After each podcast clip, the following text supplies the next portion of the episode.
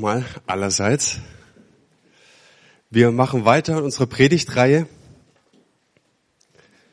Wir haben vor drei oder vor zwei Wochen die Predigt gehört.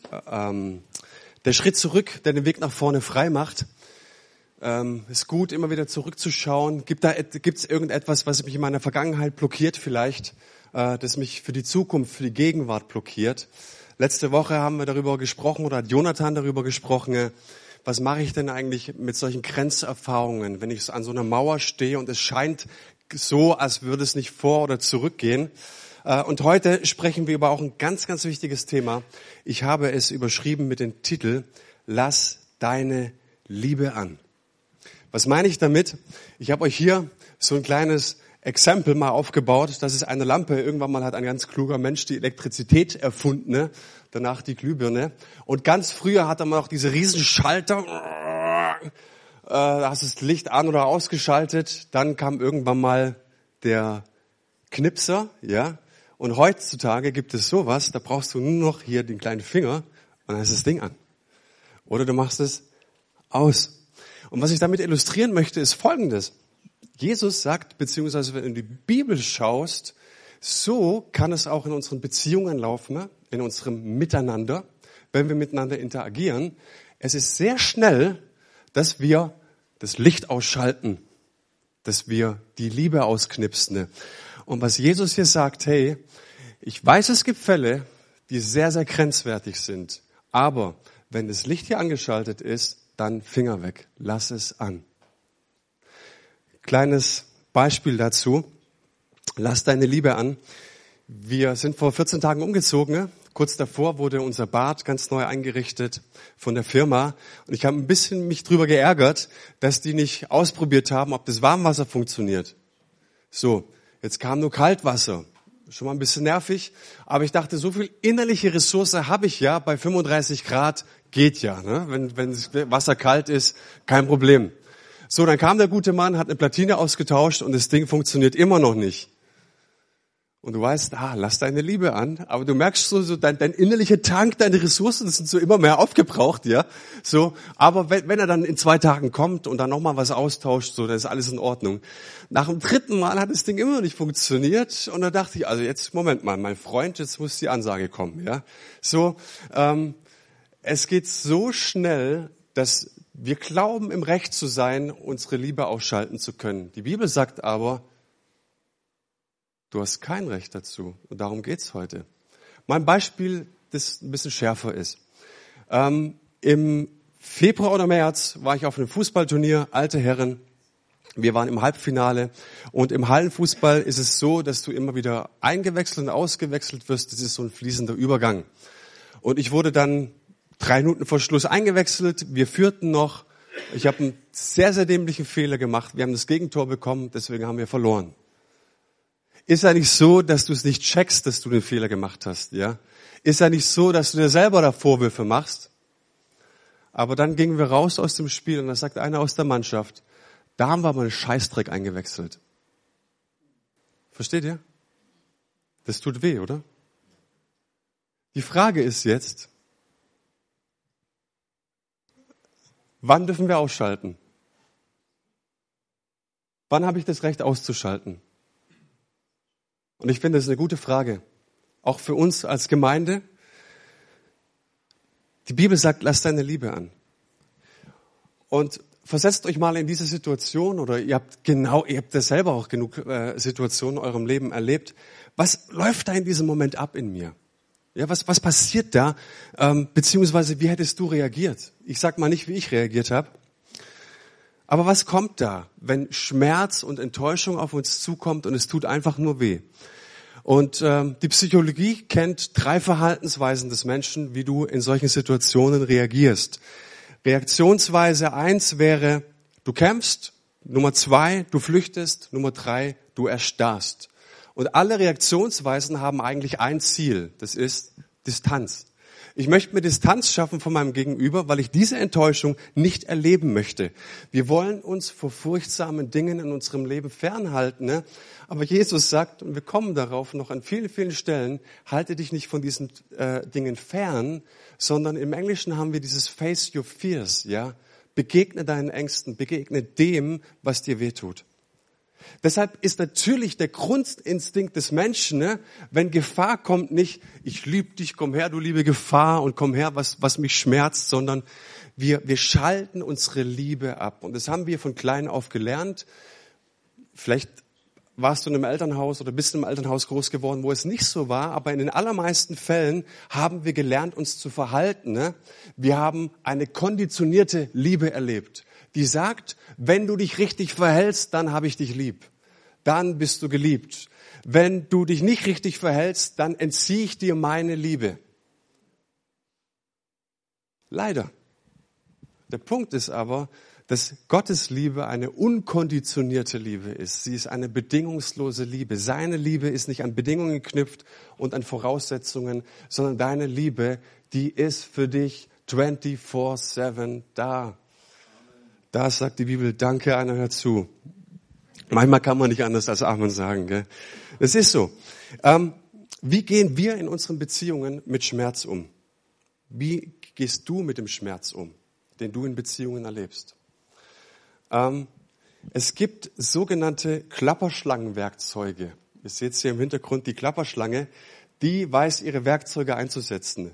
Ähm, allein, dass es eine Schlange ist, gut, das weiß sie nicht, ja. Ähm, aber macht bei mir schon mal einen riesen Eindruck. Wenn ich in der Wilhelma stehe oder im Zoo bin, gehe ich schon mal drei Meter weit weg vom Glas, weil ich mit Schlangen überhaupt nicht ab kann. Also allein, dass sie so aussieht wie eine Schlange.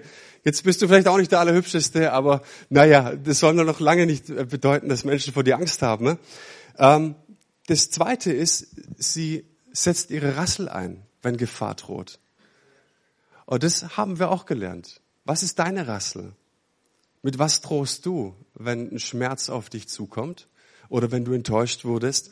Und wir wissen natürlich, ihr absolut bestes Werkzeug ist, wenn sie zubeißt. Sie weiß, ihre Werkzeuge einzusetzen. Und ich stelle fest, dass viele Menschen leider in einer Beziehungskultur groß geworden sind, in denen eben diese Klapperschlangenwerkzeuge auch eingesetzt wurden, um mit Schmerz und Angst umzugehen. Was, was sind so ganz beliebte Klapperschlangenwerkzeuge? Nummer eins, Angst. Ich mache jemandem Angst. Nummer zwei, ich kontrolliere dich, ich versuche dich zu kontrollieren. Nummer drei, ich bestrafe dich. Und Nummer vier, ich trenne mich von dir. Trennung. Ich entziehe meine Liebe. Ja? Und was Enttäuschungen auch in uns machen, ist Folgendes. Jedes Mal, wenn wir enttäuscht wurden, ne, wird in unserem Leben ein Lebensskript geschrieben. Das ist ein Satz, es ist eine Festlegung. Wir sagen, das mache ich nicht mehr mit. Jetzt ist der Ofen aus. Ja? Das heißt, ähm, Trennung beziehungsweise die Festlegung, das passiert mir nicht nochmal. Wir kommen nachher noch drauf, es geht vielen Menschen auch in Gemeinden so. Ja? Das sind Festlegungen in unserem Leben passiert. Wenn du sie in Kindheit erlebt hast, in der Erziehung erlebt hast, wie viele junge Frauen gibt es, die sagen, ich werde nie wie meine Mutter oder mein Vater oder irgendjemand anders. So werde ich nicht. Und es ist ein Lebensskript. Und dann hast du Jesu Gebot, lieb deinen Nächsten, lieb deine Feinde wie dich selbst. Aber ich sag dir was, dieses Lebensskript, dem folgst du mehr als Jesu Geboten, auch wenn du 70 Jahre lang schon in die Kirche gehst. Ja? Weil deine Emotionen und das in dir immer stärker ist als das, was von außen kommt. Weiß irgendjemand, von was ich rede?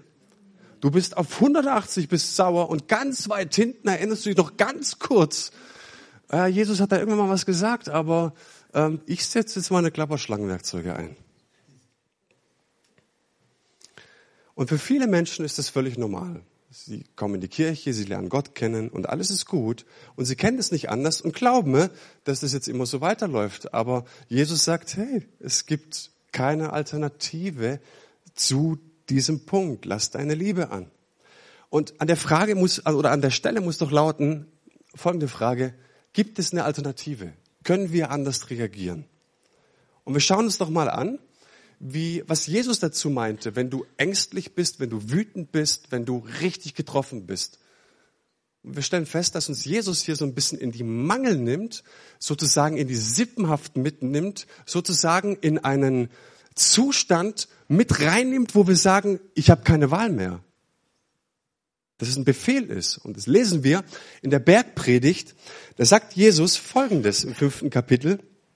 Es heißt bei euch, liebe deinen Mitmenschen und hasse deinen Feind. Das habt ihr so gelernt von Anfang an. Das war normal bei euch. Da hat keiner was gesagt. Es war gut. Wenn du so dich verhalten hast, war alles in Ordnung. Gut gemacht. Doch ich sage euch, liebt eure Feinde und betet für die, die euch verfolgen. So erweist ihr euch als Kinder eures Vaters im Himmel. Denn er lässt seine Sonne für Böse wie für Gute aufgehen und er lässt es regnen für Fromme und Gottlose. Wollt ihr etwa noch dafür belohnt werden, dass ihr die Menschen liebt, die euch auch lieben? Das tun sogar die Zolleinnehmer, die sonst bloß auf ihren Vorteil aus sind. Wenn ihr nur euren Freunden liebevoll begegnet, ist es etwas Besonderes? Das tun auch die, die von Gott nichts wissen. Ihr aber sollt in eurer Liebe vollkommen sein, wie es euer Vater im Himmel ist. Mit anderen Worten, ne? Jesus definiert hier einen völlig neuen Weg. Ihr habt gehört, ich aber sage euch. Und ich hoffe, dass du heute Morgen so ein, so ein ganz tiefe Begegnung mit Gott hast, so ein ganz tiefes Wort Gottes. Ich aber sage dir. Ich aber sage dir. Ich aber sage dir. Und was Jesus hier sagt ist, Manchmal ist es heilsamer, Dinge zu verlernen, als immer noch Neues dazuzulernen. Und was Jesus hier sagt ist, und das kennen wir aus der Psychotherapie, verlerne, was du jahrzehntelang gelernt hast. Klapperschlangenwerkzeuge einzusetzen. Verlerne das. Jesus setzte den Punkt, wenn du Beziehungen schützen willst, musst du lernen zu antworten, statt einfach nur auf Angst und Schmerz zu reagieren. Wenn er sagt, halt die Wange hin, wenn du geschlagen wirst, dann sagt er, teil nicht blind aus, gib nicht noch eine mit, sondern es gibt zwischen Reiz und Reaktion einen Spielraum. Und wenn du es zum ersten Mal hörst, dann nimm das bitte ganz tief in dir auf. Das unterscheidet uns von Tieren, aber zwischen Reiz und Reaktion gibt es einen Spielraum. Und Jesus möchte in diesem Spielraum Platz nehmen in deinem Leben. Das heißt, Du kannst neue Beziehungswerkzeuge erlernen. Du kannst es. Das ist die Botschaft heute Morgen. Und Jesu Gebot zur Feindesliebe sagt, lass deine Liebe an. Bleib in meiner Schule. Du kannst dir in meiner Schule neue Beziehungswerkzeuge, neue Qualitäten antrainieren. Mut in Beziehungen, Empathie, Mitgefühl, Vernunft, Gerechtigkeitssinn und Großzügigkeit beispielsweise, ja, das können wir dazulernen in unseren zwischenmenschlichen Beziehungen. Du könntest aber auch sagen, Jesus, ich habe eine ganz, ganz andere Alternative für dich. Dein Wort ist nett, aber es interessiert mich eigentlich nicht. Ich mache so weiter, wie ich bin, weil es, ich bin damit gut gefahren, weißt? Ich muss mich ja auch schützen. Wo bin ich denn geschützt, bitteschön, ja? Ich muss ja wirklich auch echt mal ein bisschen meinem, meinem Druck auch immer wieder mal loswerden. Ne? Und Jesus, nee, das mache ich einfach nicht. Ich mache so weiter wie bisher. Dann sage ich, bleibt dir nur eine Alternative. Setz deine Klapperschlangenwerkzeuge weiterhin an. Und ich sage dir, diese Klapperschlangenwerkzeuge, die werden immer zum Beziehungsabbruch führen. Wenn du mit einer Gemeinschaft unterwegs bist, nur lange genug unterwegs bist, wirst du herausgefordert werden, ne? entweder deine Klapperschlangenwerkzeuge einzusetzen oder neue Beziehungsqualitäten zu erlernen, die es dir ermöglichen, langfristig in der Gemeinschaft zu überleben. Wenn du es nicht lernst, wird es immer zum Beziehungsabbruch führen. Amen, Manuel, hast du gut gesagt. Und die Amerikaner, die haben einen Spruch, there's an elephant in the room. Da ist ein Elefant im Raum. Der macht sich so breit, der keiner hat mehr Platz so richtig zum Atmen, ja, aber keiner spricht drüber. Und ich glaube, an dieser Stelle ist auch ein Elefant im Raum. Wir können nicht wahlweise wählen, ob wir unsere Liebe an- oder ausschalten, sondern wenn du sagst, ich bin Kind Gottes, ich gehöre zu einer Gemeinschaft, ich gehöre zur Gemeinde Jesu, dann sagt Jesus dir, hey, du hast keine andere Alternative. Geh in meine Schule und lerne. Ja. Lass deine Liebe an, das ist für mich ein weiterer Punkt für dich selbst und ich entdecke in meinem eigenen Leben, die Dinge bei mir müssen geklärt sein. wenn die Dinge in meinem eigenen Leben nicht geklärt sind, kann ich sie für andere auch nicht klären. Und ich möchte euch da einfach mal ein paar lose Gedanken mitgeben. Im Vater unser sollen wir beten, sage ich immer wieder, dein Reich komme, dein Wille geschehe, wie im Himmel, so auch auf Erden. Und oftmals denken wir, ja, ja, unter den schlimmsten Heiden, unter den Verbrechern, da soll dein Reich kommen. Das ist gut, dass es da kommt, ja, dass es da mal ein bisschen besser wird. Aber weißt du, wo das Reich Gottes anfängt? In deinem Herzen, in uns. Das ist ein wichtiger Punkt.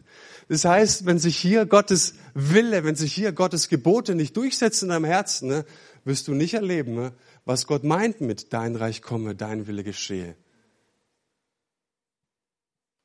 Ihr seid noch da, oder? Und oft konzentrieren wir uns so sehr auf das Äußere, aber wer du bist, bringst du überall hin mit. Immer. Die Frage ist, sind wir tatsächlich echt oder sind wir Schauspieler? Spielen wir irgendwas vor? Und ich stelle fest, dass wir so viel Spinnweben äh, oder Zeit damit verbringen, Spinnweben in unserem Leben ähm, zu beseitigen. Kannst du das? Mit deinem Wedel, mit deinem Staubwedel gehst du in die Ecke und hier muss ich was beseitigen und da muss ich die Spinnweben en, äh, entfernen. Aber weißt du, was unser Ziel sein sollte? Die Spinne zu erwischen. Ist logisch, oder? Was ist die Spinne? Unser Ego. Unser gekränktes Ego. Es gibt Fälle, da wird dir wehgetan und, da, und dann tut es so weh. Ja, dann sprechen wir nicht von einem Ego, dann sprechen wir von einer verletzten Seele.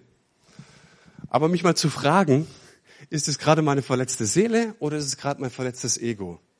Das meine nicht damit, mit diesem Reizreaktion, dass es da einen Raum gibt. Und ich kann mir überlegen, sag mal, was passiert gerade hier mit mir? Geht es darum, einfach ein bisschen demütiger zu sein? Könnte es sein, dass ich vielleicht einfach ein bisschen, ja, oh sorry, Krone verrutscht. Ja, gar nicht schlimm, richtig so wieder weiter. Vielleicht ist die Krone auch mal runtergefallen. Vielleicht ist ein Zacken rausgebrochen. Das wäre richtig heftig. Aber das zu unterscheiden und wirklich festzustellen, mit Menschen unterwegs zu sein, die mir das auch reflektieren. Meine Frau ist zum Beispiel eine super, super ähm, Mensch, die das reflektiert, die sagt, hey, sag mal jetzt, hey, also der, der Zacken aus der Krone jetzt rausgebrochen ist. Also das, das kannst du, das wirst du überleben, wirklich. Auch wenn du glaubst, dass du eigentlich auf der Intensivstation liegen solltest, du wirst es überleben. Das heißt, erwisch die Spinne und die Spinne ist dein Ego. Und wie oft laufen wir mit, mit irgendwelchen Gefühlen in uns rum, dass wir enttäuscht sind oder beleidigt sind und unser, unser Ego unsere Wunden lecken. Hey, das muss nicht sein. Die Frage ist, wie viel Energie du dafür aufwendest. Und manchmal verwenden wir zu viel Lebenskraft und Lebensenergie, um unsere Verletzungen, unser verletztes Ego zu verbinden. Das ist ein wesentlicher Punkt. Es geht um mich, dass ich verstanden habe, das Königreich Gottes fängt in mir an, das darf ich gerne reflektieren. Dann habe ich noch drei kleine Punkte, die du auf jeden Fall beachten solltest. Der erste Punkt ist, gib darauf acht, wie du über dich selbst denkst, wie du über dich selbst sprichst. Das ist eine Sache, die die Gegenwart angeht. Das, was du den lieben langen Tag über dich selbst denkst, das wird Wirklichkeit. Und entscheidend ist, auch mal zu fragen, ähm, wenn ich etwas falsch mache, wie denke ich und wie spreche ich dann über mich? Wenn ich etwas gut mache, wie denke ich und spreche ich über mich? Ganz ehrlich, für mich selbst alleine bin ich oftmals eine Legende. Ja? Bis du deinem Gegenüber begegnest. Der dir ganz schnell weiter klar, klar macht, nein, du bist noch keine Legende. Die einzige Legende, die es hier gibt, ist Jesus. Und du bist keine Legende. Aber es ist so entscheidend, wie wir übereinander, ähm, wie wir, wie wir über unser, über äh, das, was wir in uns haben, wie wir da über uns selbst nachdenken, was wir uns den ganzen lieben langen Tag auch selbst einreden. Ne? Spurgeon sagte mal, pass auf, keine Person mehr auf als auf dich selbst. Wir tragen unsere schlimmsten Feinde in uns selbst. Und wisst ihr, der gute Herr beim Fußball bei mir, was glaubt ihr, wie der mit sich selbst redet? Der wird genau so mit sich selbst reden. Ja? Hat mir geholfen. Ne? Also Reiz, Reaktion. Es gibt einen kleinen Unterschied, es gibt eine Differenz. Jesus will, dass diese Differenz immer größer wird in deinem Leben ne? und dass du über solche Dinge reflektieren kannst. Und denkst du, ah, wenn der mir sowas sagt, wird er wahrscheinlich selbst über sich auch sowas sagen. Das hat er wahrscheinlich auch seinen Kindern gesagt und seiner Frau. Dann geht es einem schon wieder ein bisschen besser. Pass, ist doch wahr, oder? Pass auf deine Vergangenheit auf, wie du über deine Vergangenheit nachdenkst. Weil es gibt auch einen Gegenspieler und der heißt Mr. S, so nenne ich ihn. Das ist Satan und sein Hobby ist, dass er all die Dinge, die du falsch gemacht hast in deinem Leben, notiert hat und er ist ein hervorragender Prediger. Und jedes Mal, wenn du was falsch machst, holt er die Predigt raus. Die geht normalerweise viel länger als bei uns hier im Gospelhaus. Und dann fängt er an, sie zu predigen. Das heißt, es sind nicht nur Selbstgespräche, sondern er hilft dir dann dabei auch, wenn du ein schlechtes Selbstbild hast, die ganzen Tag diese Predigt laufen zu lassen. Und weißt du, warum du dieser Predigt zuhörst? Weil sie zum größten Teil stimmt. Die stimmt. Und weil du sie kennst. Aber ich sag dir mal, es gibt eine größere Wahrheit über unserem Leben. Und diese Wahrheit heißt, dass Jesus Christus am Kreuz diese Predigt des Satans entmachtet hat. Der Schuldschein ist zerrissen, ne? ja, und all diese Selbstgespräche, die du mit dir führst oder die der Teufel einreden möchte, die sind Vergangenheit. Jesus hat die größere Wahrheit für dein Leben. Und wenn du das für dich nicht verinnerlicht hast, dann wirst du immer wieder merken, dass du diese Dinge projizierst auf die Menschen, die mit dir unterwegs sind. Und obwohl du dich selber strafen möchtest, straf, strafst du dann andere Menschen. Deswegen ist es so wichtig, dass das selbst in dir geklärt ist. Und der letzte Punkt, Nummer drei, deine Zukunft. Ähm, wir sagen im Englischen, the best is yet to come. Das Beste liegt vor dir. Das Beste kommt noch. Stimmt auch. Aber ich sag dir auch, die Zukunft wird brutal anstrengend. Wenn du wirklich sagst, Jesus, du hast die beste Zukunft vor mir, dann solltest du seine Gebote ernst nehmen und dann solltest du spätestens heute damit anfangen und sagen, Jesus, ich mache ganze Sache damit. Ich höre auf, die Klapperschlangenwerkzeuge einzusetzen und ich fange an, deine Beziehungsqualitäten einzuüben und das geht nur in Gemeinschaft, werden wir auch gleich drauf kommen, ja. Und dann wird deine Zukunft großartig. Das können wir versprechen. Aber leere Versprechungen, sondern mit Jesus wird alles Beste, Beste, Beste. Äh, daran glaube ich nicht mehr so richtig. Der zweite wichtige große Punkt ist, lass deine Liebe an für andere Menschen. In Dostojewskis Roman Der Brüder Karamasow gibt es eine Szene, in der eine ältere Dame einen Mönch fragt, woher er wisse, dass Gott existiert. Er antwortet, dieses Wissen können nicht durch Erklärungen oder Argumente erworben werden, sondern nur durch die Übung in tätiger Liebe. Daraufhin gesteht sie ihm, dass sie gelegentlich davon träumt, ihr Leben dem Dienst an anderen zu widmen. Vielleicht in einem Orden, vielleicht in einem Leben in Armut. Aber dann, so sagt sie, kommt ihr der Gedanke, wie undankbar die Armen, denen sie dienen würde, sein könnten. Und Undankbarkeit, so sagt sie, könne sie nicht ertragen. Dann verblasst ihr Traum von einem Leben in tätiger Liebe und sie fragt sich wieder, ob Gott überhaupt existiert. Der Mönch sagt daraufhin, die tatsächlich geübte Liebe ist hart und grausam und nichts im Vergleich zu einer Liebe, von der man nur träumt. Lieben zu können ist das Ziel unseres Lebens, in unserer Nachfolge. Und darauf wirst du auch angesprochen in Ewigkeit. Wir werden nicht darauf angesprochen, wie viele tolle Programme wir hatten, wie toll wir sind, wie toll unser Worship sind, äh, ob dir mein Held gefällt oder nicht, darauf wirst du nicht angesprochen. Die Frage ist, kannst du mich lieben trotz einem Dschungelhemd? Okay? Das ist die Frage. Das ist das Ziel unseres Lebens. Und hier gilt auch, dass Menschen zu lieben in unseren Träumen fällt uns einfacher als in der Realität.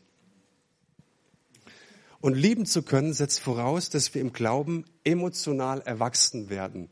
Und hier hast du wieder diese Distanz, diese mögliche Distanz zwischen Reiz und Reaktion. Ja? Dass du emotional erwachsen wirst. Und das ist ein Reifeprozess. Das setzt einen Reifeprozess voraus. Und die Frage ist jetzt, wie können wir so einen Reifeprozess gestalten? Stimmt's? Das ist eine wichtige Frage an der Stelle. Ähm, und dieser Reifeprozess, der verspricht uns reiche Früchte. So, wie diesen Apfel hier. Das ist eine Frucht, die entstanden ist. Nicht nach zwei Tagen. Der wurde in keiner Fabrik gefertigt. Ich hoffe es zumindest, weil Bio draufsteht. Der war wirklich lang genug an irgendeinem Gewächs dran und irgendwann mal hat man ihn geerntet. Ich gehe ganz im Glauben, sage ich das jetzt mal, ja, so. Und die Frage ist, wenn du eine Kirche besuchst, ist es eine Option für dich, dass du sagst, ich möchte mich diesem Reifeprozess aussetzen, ja oder nein? Soll ich oder soll ich nicht? Nice to have oder must have? Es ist ein must have. Jesus sagt, lass deine Liebe an und es ist wichtig, dass du dich diesem Prozess stellst, dass am Ende diese Frucht rauskommt. Ich möchte mit euch eine Bibelstelle bedenken, die zugegebenerweise nicht so einfach ist. Erster Johannes, der nimmt uns da noch mehr in die Mangel. Da heißt es, wir wissen, dass wir aus dem Tod ins Leben hinübergeschritten sind, denn wir lieben einander. Das Wort denn ist eine Begründung. Was zeigt, dass du vom Tod ins Leben gekommen bist? Was zeigt, dass die ganzen Dinge Gottes, der Segen Gottes, seine Vergebung Wirklichkeit in deinem Leben geworden ist? Was zeigt es? Dass wir einander lieben. Nicht, dass du sagst, ja, ja, ich bin ja ein liebevoller Mensch, dass wir wen lieben? Uns, einander. Wer nicht liebt, bleibt im Tod. Jeder, der seinen Bruder hasst, ist ein Mörder und ihr wisst, dass in einem Mörder das ewige Leben nicht bleibt. Daran haben wir die Liebe erkannt, dass er sein Leben für uns eingesetzt hat. Auch wir sind verpflichtet, das Leben einzusetzen für die Brüder. Wenn du in den griechischen Urtext schaust, steht hier wortwörtlich, du bist verpflichtet, deine Eingeweide dem Bruder zu geben. Das ist ein bisschen was anderes wie so, oh, so optional. Sondern Jesus nimmt uns hier eine Pflicht und an einer gewissen Stelle hört Freiwilligkeit auf. An einer gewissen Stelle hört es auf, du, so viel gebe ich, ja, aber nicht mehr. An einer gewissen Stelle hört auch dieses Ehrenamt auf. Und Jesus nimmt uns hier in die Pflicht und sagt, hey, pass mal auf, darin seid ihr alle Vollzeitpriester, dass ihr lernt, miteinander umzugehen, dass ihr lernt zu lieben.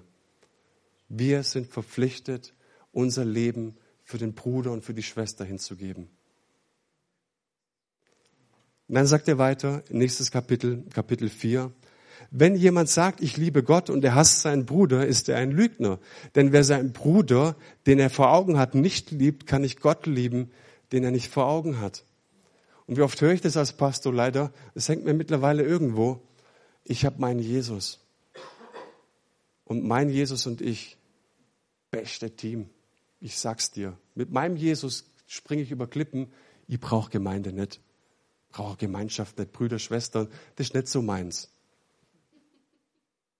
was er sagte, du, du bist wirklich der Superheld, wenn du alleine unterwegs bist. Und du merkst, dass du Gemeinde brauchst, Gemeinschaft brauchst. Und hier nimmt uns Gott in die Pflicht. Und was sagt er hier eigentlich?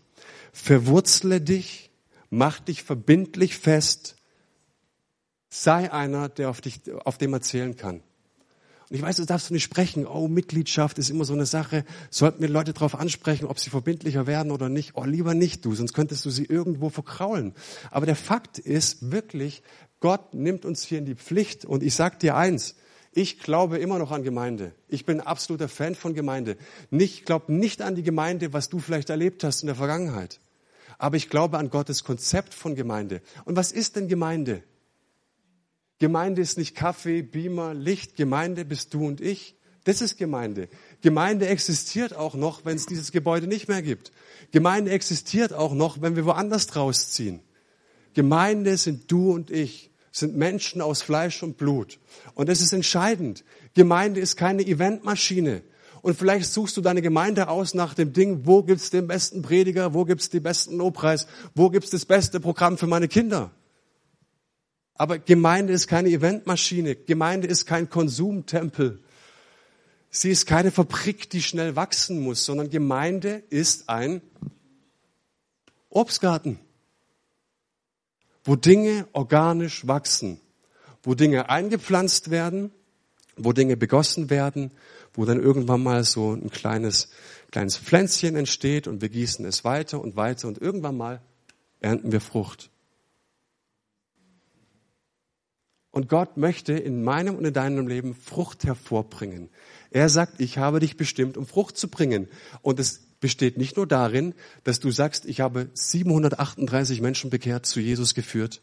Ich habe mein Leben lang treu in der Gemeinde gedient, sondern Frucht besteht auch darin, dass in deinem Leben etwas komplett neu wird. Und dafür hast du einen guten Bündnispartner, das ist der Heilige Geist. Im Galaterbrief heißt es einmal, die Frucht des Geistes aber ist, zuerst genannt, Liebe, Freude, Friede, Langmut, Freundlichkeit, Güte, Treue, Sanftmut und Selbstbeherrschung. Willst du das? Wenn du das willst, geht es nur so, dass du dich einpflanzt. Aber Liebe in Gedanken, in Gedanken die Gemeinde lieben, in Gedanken Brüder und Schwestern lieben, das reicht nicht. Dann wird nicht das hervorkommen.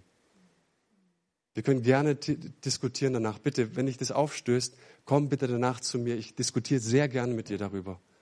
Aber ich habe kein anderes Konzept in der Bibel gefunden, als dass sich Menschen verbindlich einpflanzen ins Haus Gottes, liebevolle Beziehungen leben, sich aneinander reiben, dadurch wachsen und dadurch Frucht entsteht. Wenn du glaubst, ich habe doch den Heiligen Geist, diese Stelle aus dem Galaterbrief, die, äh, die Frucht des Geistes, ist aber in einem Beziehungsumfeld angelegt. Du wirst nur reifen, indem der Heilige Geist dir dabei hilft, dass Liebe entsteht, Freundlichkeit, Sanftmut, Güte und so weiter. Also wenn du diese Frucht willst, dann geht es nur so, dass du dich einpflanzen lässt. Ich möchte da noch ein bisschen drauf rumreiten. Ne? Jesus ja, Gemeinschaft, wahlweise. Saulus in der Apostelgeschichte, kurz vor seiner Bekehrung, ist unterwegs nach Damaskus. Und dort wird uns gesagt im neunten Kapitel, dass er unterwegs war und er trachtete, die Gemeinde oder die Gläubigen zu töten. Er trachtete danach, sie zu töten. Okay? So, jetzt reitet er da nach Damaskus. Ähm, ein helles Licht erscheint ihm, ihn schmettert's runter vom Esel und liegt er auf dem Boden und er merkt, dass er blind ist. Und dann spricht eine Stimme zu ihm. Und diese Stimme ist Jesus. Und Jesus fragt ihn, Saulus, Saulus, warum verfolgst du mich? Wenn du das, das erste Mal liest, denkst du, hä, ist so komisch. Also Moment mal, äh, äh, der hat doch nicht Jesus verfolgt, der hat, der, hat doch, der hat doch die Jünger verfolgt, der hat doch die Gemeinschaft, die Gemeinde verfolgt. Es liegt daran, dass sich Gott, also die Person von Jesus so sehr mit Gemeinschaft verquickt hat, dass du es nicht auseinanderhalten kannst. Du kannst Gemeinde Jesu und Jesus nicht voneinander trennen.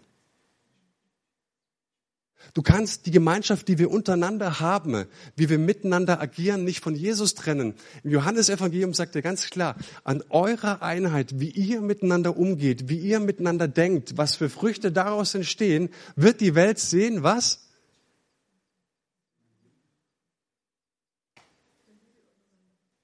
Nein, dass ich vom Vater gesandt wurde. Und manchmal denken wir, oh, wir müssten mehr evangelistische Aktionen machen. Wo sind unsere missionarischen Aktionen? Das ist die missionarische Aktion schlechthin, dass du dich einpflanzen lässt in ein Beziehungsgeflecht und dass du erlebst, in guten und in Zeiten schlechten. Ich bleibe dran und ich erlebe, dass dadurch Frucht entsteht und das sieht die Welt. Wow, ihr vergebt einander das ist strange, das ist seltsam. Das habe ich noch nie erlebt, dass ihr einander vergebt, hey. Ihr tragt euch eure Schuld nicht nach. Wow, das ist wirklich Hammer. Was? Der, der hat dir gesagt, so ein Scheißdreck eingewechselt beim Fußball. Er dreht sich um äh, Und meine natürliche Reaktion, ich gehe da nie wieder hin und so ein Arsch und am liebsten, wenn ich den nachher erwische, ich bombe ihm einen, was weiß ich was, was da alles in dir vorgeht. Aber dann kommt dieses Gebot Jesu und du sagst, nein, ich vergebe ihm. Ich vergebe ihm und ich habe es 30 Mal gemacht, weil es mich so aufgeregt hat. Aber heute gehe ich zum Fußball und sage dem Mann wieder anständig, Grüß Gott. Hey, das ist die Perspektive Jesu über unserem Leben. Lass deine Liebe an. Ist die Frage, wie können wir heil werden in unseren Beziehungen? Wie geschieht das? Ich habe noch ein paar ganz praktische Tipps. Durch Authentizität, Authentizität, Authentizität. Ich glaube, wenn wir authentisch sind, in dem Moment erleben wir Gemeinschaft. Es gibt ein griechisches Wort für Gemeinschaft, das heißt Koinonia. Und wir glauben oft, ja, wenn die Gemeinde grillt zusammen, haben wir Gemeinschaft. Wenn die Gemeinde zusammen Fußball schaut, haben wir Gemeinschaft. Wir glauben oftmals, wenn wir gemeinsam was weiß ich wohin gehen, haben wir Gemeinschaft. Das ist zwar gut und auch förderlich, aber in der Bibel ist Gemeinschaft so viel mehr. In der Bibel fängt Gemeinschaft da an, dass wir authentisch leben. Und es ist kein oberflächlicher Smalltalk, es ist ein aufrichtiges Mitteilen von Herz zu Herz, das manchmal auch Mut erfordert, ganz klar. Wir hatten jetzt letzten Mittwoch eine gigantisch gute Kleingruppe, wo Menschen angefangen haben zu erzählen aus, aus ihrem Leben. Und es stockt dir einfach den Atem, dass du sagst, wow, das hatte ich nicht auf meinem Zettel, das habe ich nicht geplant und das können wir auch nicht planen. Aber wenn Menschen ehrlich anfangen, aus ihrem Leben zu erzählen, von ihren Nöten erzählen, über ihre Probleme sprechen, dann merkst du, wow, hier, hier wird, in dem Moment wird was magisch. In dem Moment fängt etwas an zu greifen, was ich so noch nicht erlebt habe. Und deswegen sagen wir auch, dass sich Menschen in Reihen nicht verändern. Reihen heißt die Gottesdienstreihe. Du hörst eine gute Predigt und gehst nach Hause. Aber was wir erleben ist, wenn Menschen zusammenkommen in Kleingruppen, Leben teilen, dann erfährst du Gemeinschaft, wahre Gemeinschaft. Die Frage ist, von wo oder von was willst du Teil sein? Willst du Teil von einem Event sein oder willst du Teil von echter Gemeinschaft sein? Das Leben passiert da, wenn wir das Leben miteinander teilen.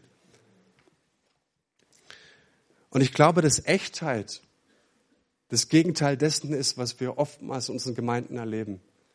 Wir kommen in die Gemeinden schwer bepackt mit Sorgen, mit Nöten, mit Problemen aus der Vergangenheit. Und wir hören eine nette Predigt, spülen sie mit dem Kaffee runter, gehen zur Tür raus mit denselben Lasten, mit denselben Problemen.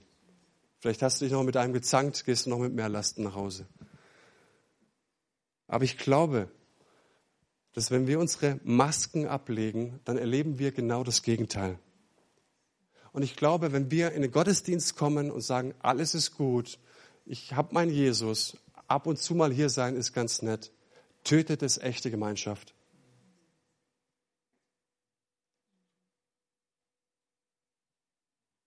Und so sagt Johannes uns, leben wir aber im Licht, so wie Gott im Licht ist, dann haben wir Gemeinschaft untereinander. Wenn wir aber behaupten, wir sind ohne Schuld, dann betrügen wir uns selbst. Was er hier sagt, wenn du bekennst, was, was, was, was, was dich ausmacht, was dich bedrückt, was, was dein Herz schwer macht, dann kommen die Dinge ans Licht im Leben. Und wenn diese Dinge ans Licht kommen, dann haben wir Gemeinschaft. Was ist zuvor? Was haben wir vorher? Also ich will den Rückschluss nicht ausdrücken, aber ich, ich, ich frage mich nur, wen oder was zählen wir zur Gemeinschaft? Was zählt wirklich? Und das ist ein wichtiger Punkt. Und ich glaube, dass die Welt behauptet, dass Intimität immer im Verborgenen bleibt. Also ich spreche jetzt nicht die Intimität von Mann und Frau, das ist klar, das sollte verborgen bleiben. Ähm, die Intimität, das, was wir miteinander haben, besser nicht drüber sprechen, es gehört ins Verborgene. Aber die Bibel sagt, hey, die Intimität muss in die Öffentlichkeit und dann leben wir im Licht. Dann haben wir Gemeinschaft. Was wir brauchen, glaube ich, ist Gegenseitigkeit. Und ich glaube, Gemeinschaft erfahren wir dann, wenn wir die Kunst begreifen, ich gebe und ich bekomme. Und manchmal gibt es Zeiten, in der ich mehr bekomme und manchmal gibt es Zeiten, in denen ich mehr gebe. Und keiner rechnet nach. Keiner sagt, oh, wir machen mal eine Strichliste, sondern es gibt einfach Zeit in unserem Leben, wo wir mehr bekommen müssen, als das wir geben können.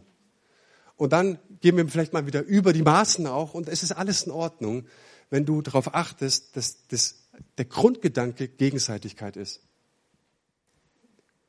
Und ich glaube, dass wir in unserem Glauben beständiger sind, wenn wir gemeinsam unterwegs sind, wenn wir uns ermutigen, wenn Menschen an unsere Seite gehen. Und die Bibel empfiehlt uns nicht nur, sondern sie befiehlt uns gegenseitige Verantwortlichkeit, gegenseitige Ermutigung, gegenseitigen Dienst, gegenseitiges Ehren, dass wir Menschen loben, dass wir Menschen äh, äh, in, in den Licht stellen, wenn sie was Gutes getan haben. Es geht nicht nur um mich. Fakt ist, wenn du die Spinne nicht erwischt, wird das alles große Theorie bleiben. Im Neuen Testament werden wir über 50 Mal aufgefordert, etwas einander zu tun. Kennt ihr diese Einandergebote? Ein Beispiel dafür sagt Paulus, wir wollen alles daran setzen, dass wir in Frieden miteinander leben und einander im Glauben fördern. Wann hast du das letzte Mal jemanden im Glauben gefördert? Mitgetragen. Ein weiterer Punkt ist Mitgefühl. Hast du schon mal erlebt, dass du jemandem etwas erzählen konntest und du wirklich gespürt hast, ich bin sicher, er versteht mein Gefühl, er versteht, wie ich mich fühle, er verurteilt mich nicht, er hört mir zu. Wann hast du das das letzte Mal erlebt? Ich glaube, dass Mitgefühl nicht daraus besteht, dass wir uns kluge Ratschläge geben. Ja, ich erzähle offen, hey, Moment mal, ich habe einen guten Ratschlag sind Männer oftmals gefährdeter als Frauen. Aber was es hier geht ist, Mitgefühl bedeutet keine schnelle Kosmetik, bedeutet ähm, nicht schnell irgendwas zudecken zu wollen, dass es ihm schnell wieder gut geht, sondern Mitgefühl bedeutet, ich lasse mich auf dich ein und ich versuche, deinen Schmerz zu teilen. Mitgefühl sagt, ich verstehe, was du durchmachst und was in dir vorgeht. Und ich sage dir, es ist weder verrückt noch dumm noch sonst irgendwas. Ich verstehe dich und ich halte meine Zunge im Zaum. Paulus sagt, ihr sollt euch auch untereinander herzlich lieben in Barmherzigkeit, Güte, Demut, Nachsicht und Geduld. Und wenn du mal ein Wortstudium machst, nur mit diesen Worten, ja, dann wirst du feststellen, wow, es ist so viel mehr als irgendein nettes Programm. Und ich glaube, dass das Mitgefühl zwei sehr grundsätzlichen Bedürfnissen des, dem Menschen begegnet. A, diese, dieses Gefühl, verstanden zu werden, der versteht mich. Und B, den Bedürfnissen, dass, dass er mir auch das bestätigt, dass meine Gefühle nicht verrückt sind. Ja? Und das ist eine Frucht, wenn du möchtest, dass Menschen dir in diesem Bedürfnis begegnen, dann ist das die Frucht. Und wie entsteht Frucht? Nur indem du dich einpflanzt. Okay? Und ich glaube, dass jedes Mal, wenn du die Gefühle des anderen verstehst und bestätigst, dann baust du richtige Gemeinschaft auf. Okay? Indem du dich einsetzt für die anderen. Und natürlich gibt es auch Situationen, in denen wir miteinander durchgehen, wenn Leid da ist, wenn wir Schmerzen miteinander aushalten müssen, wenn wir Lasten miteinander tragen. Und natürlich, so sagt es dann auch Paulus weiterhin, helft einander, eure Lasten zu tragen. So erfüllt ihr das Gesetz, welches uns Christus gibt. Und da gibt es Zeiten der Krisen, es gibt Zeiten der Trauer, es gibt Zeiten, in denen du Zweifel hast und den wir Menschen am allermeisten brauchen. Und was ich sage ist, wenn du heute gesunde Beziehungen baust, sorgst du für die Zukunft. Heute geht es dir vielleicht gut, aber Beziehungen werden dir dabei helfen in Zeiten, wenn es schlecht ist. Und manchmal beschweren sich Leute, warum ruft keiner an? Warum fragt keiner nach mir? Ja, frag mal warum. Weil du keine Beziehung gebaut hast. Das ist ein wichtiger Punkt. Und wenn du Umstände hast, die dich zu Boden drücken, dann ist es Wahnsinn, dass dich Menschen im Glauben mittragen. Hast du das schon mal erlebt, dass Menschen dich mittragen im Glauben durch Zeiten der Krisen? Und ich glaube, dass das nur funktioniert, wenn du in einer Kleingruppe bist, wenn du dich verortest mit Beziehungen und in ein Beziehungsgeflecht, dann wird Leib Christi erfahrbar. Leib Christi wird nicht erfahrbar, wenn du Bibelstellen auswendig lernst. Leib Christi wird nicht erfahrbar, wenn du den Prediger kritisierst für seine Auslegung. Leib Christi wird erfahrbar, wenn du das Leben miteinander teilst. Dann wird er wirklich erfahrbar und lebbar. Ja? Und das, und darum geht's. So, Hiob sagt, wer so am Boden liegt, braucht treue Freunde, dass er nicht aufhört, sich an Gott zu halten. Wie viele Menschen haben früher hier diese Gemeinde besucht und sind nicht mehr im Glauben? Weil es um Beziehungen geht. Ich selbst habe es erlebt und ich erzähle auch gleich noch eine, eine, kleine Geschichte aus meinem Leben. Mein letzter Punkt ist ähm, Barmherzigkeit. Ich glaube, in echter Gemeinschaft stoßen wir auf Barmherzigkeit und davon braucht es so viel.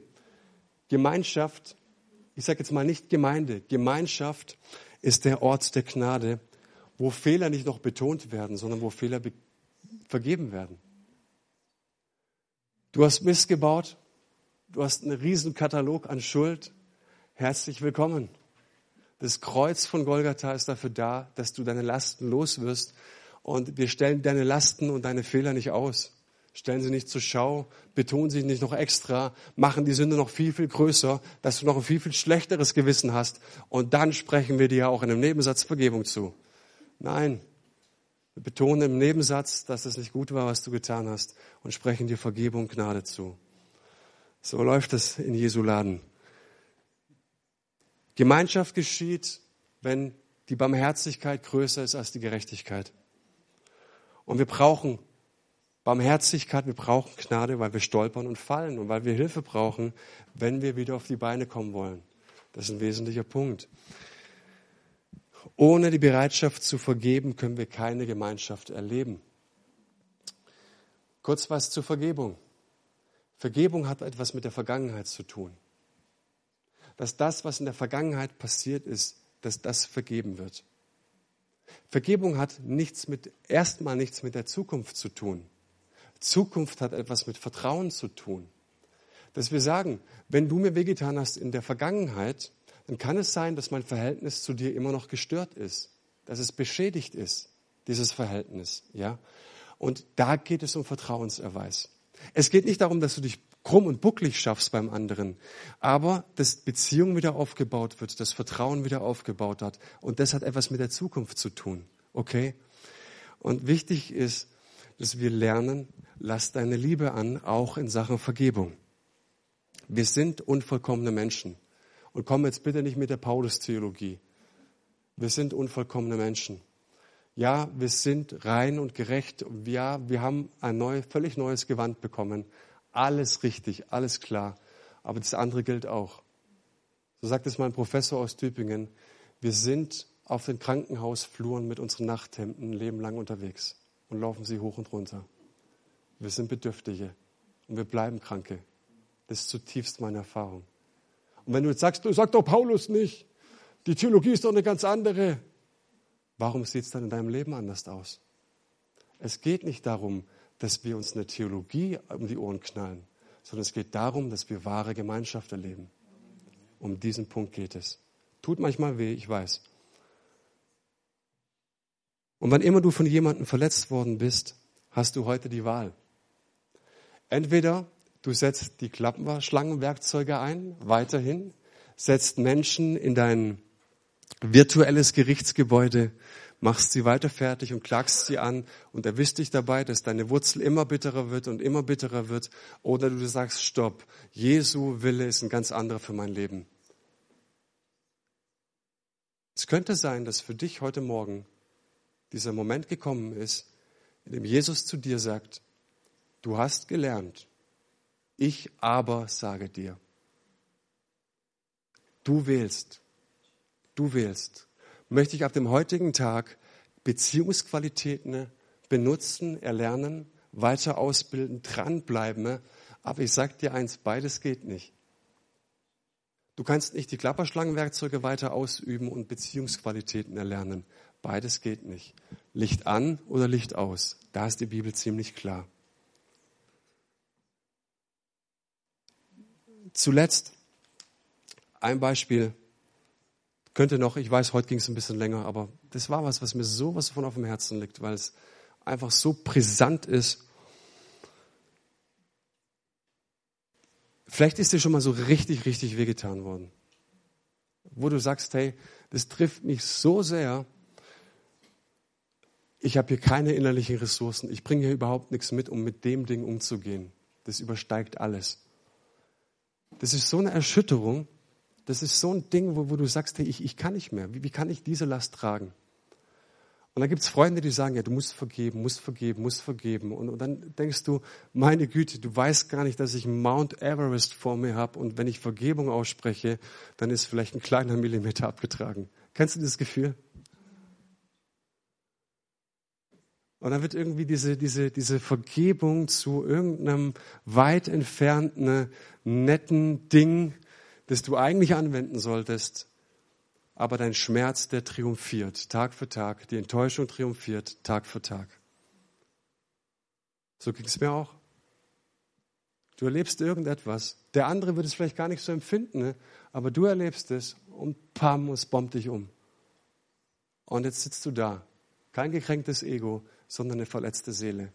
Wie gehe ich damit um? Und was ich gelernt habe, ist, es wäre ein leichtes gewesen, zu gehen.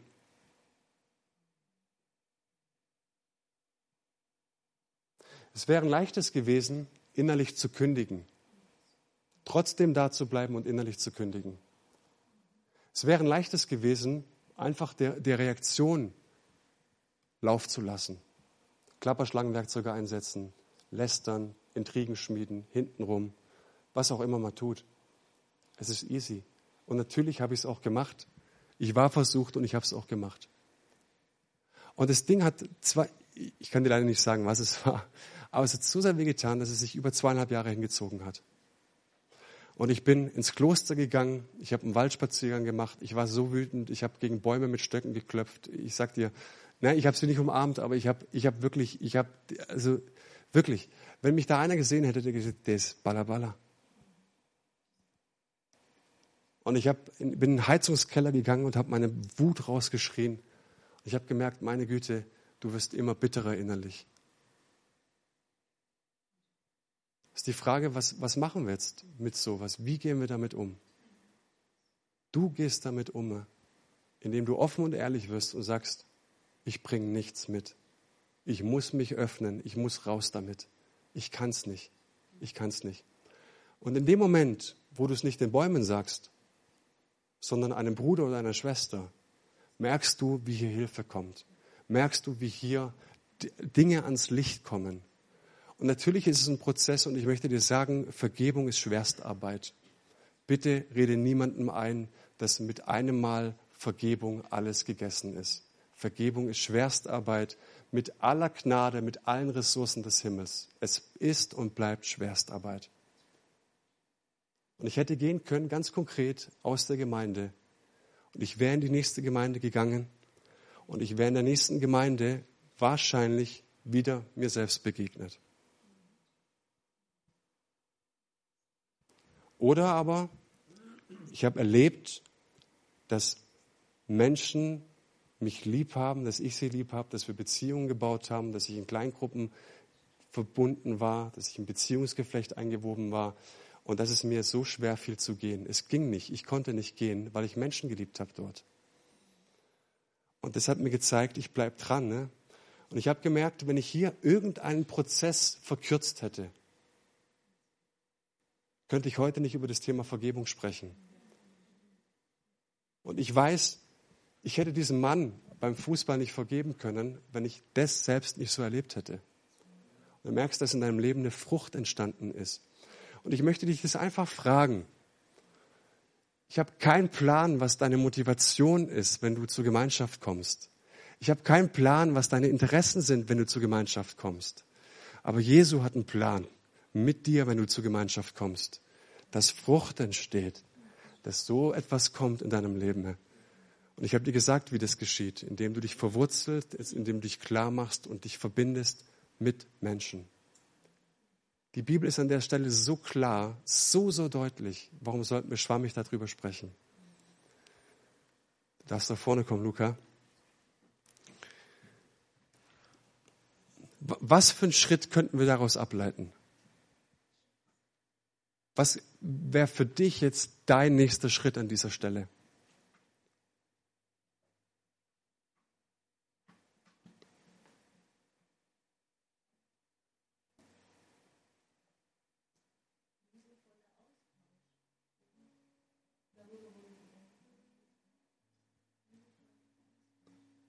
Absolut.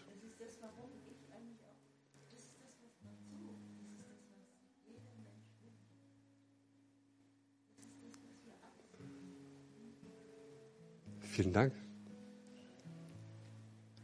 Was auch immer dein nächster Schritt ist.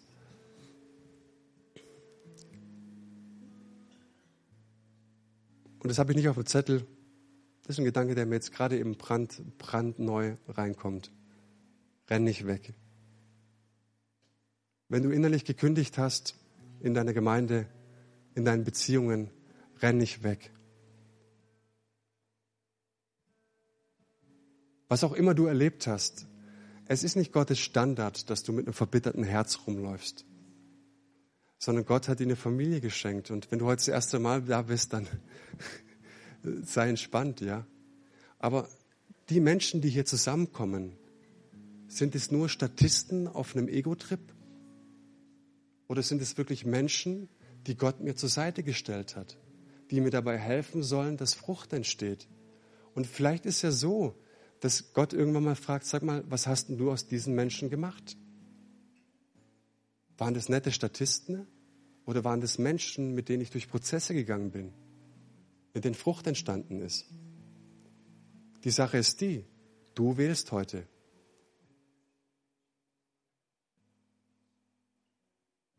Also, wenn du wegläufst, wovor du auch immer wegläufst, ich wünsche dir von ganzem Herzen, dass du dich den Dingen stellst. Und es geht am besten so, indem wir darüber reden. Und kürzlich hat jemand gefragt, sag mal, wo, wo gehe ich denn hin, wenn ich irgendwas habe? Du kannst dir jeden hier schnappen. Wir haben so viel super qualifizierte, talentierte Hammerleute. Du kannst aber auf mich zukommen. Und ich habe die Weisheit auch nicht mit Löffeln gefressen. Aber ich weiß ein paar Leute, die die Weisheit mit Löffeln gefressen haben. Und ich kann dich sehr gerne verbinden. Jesus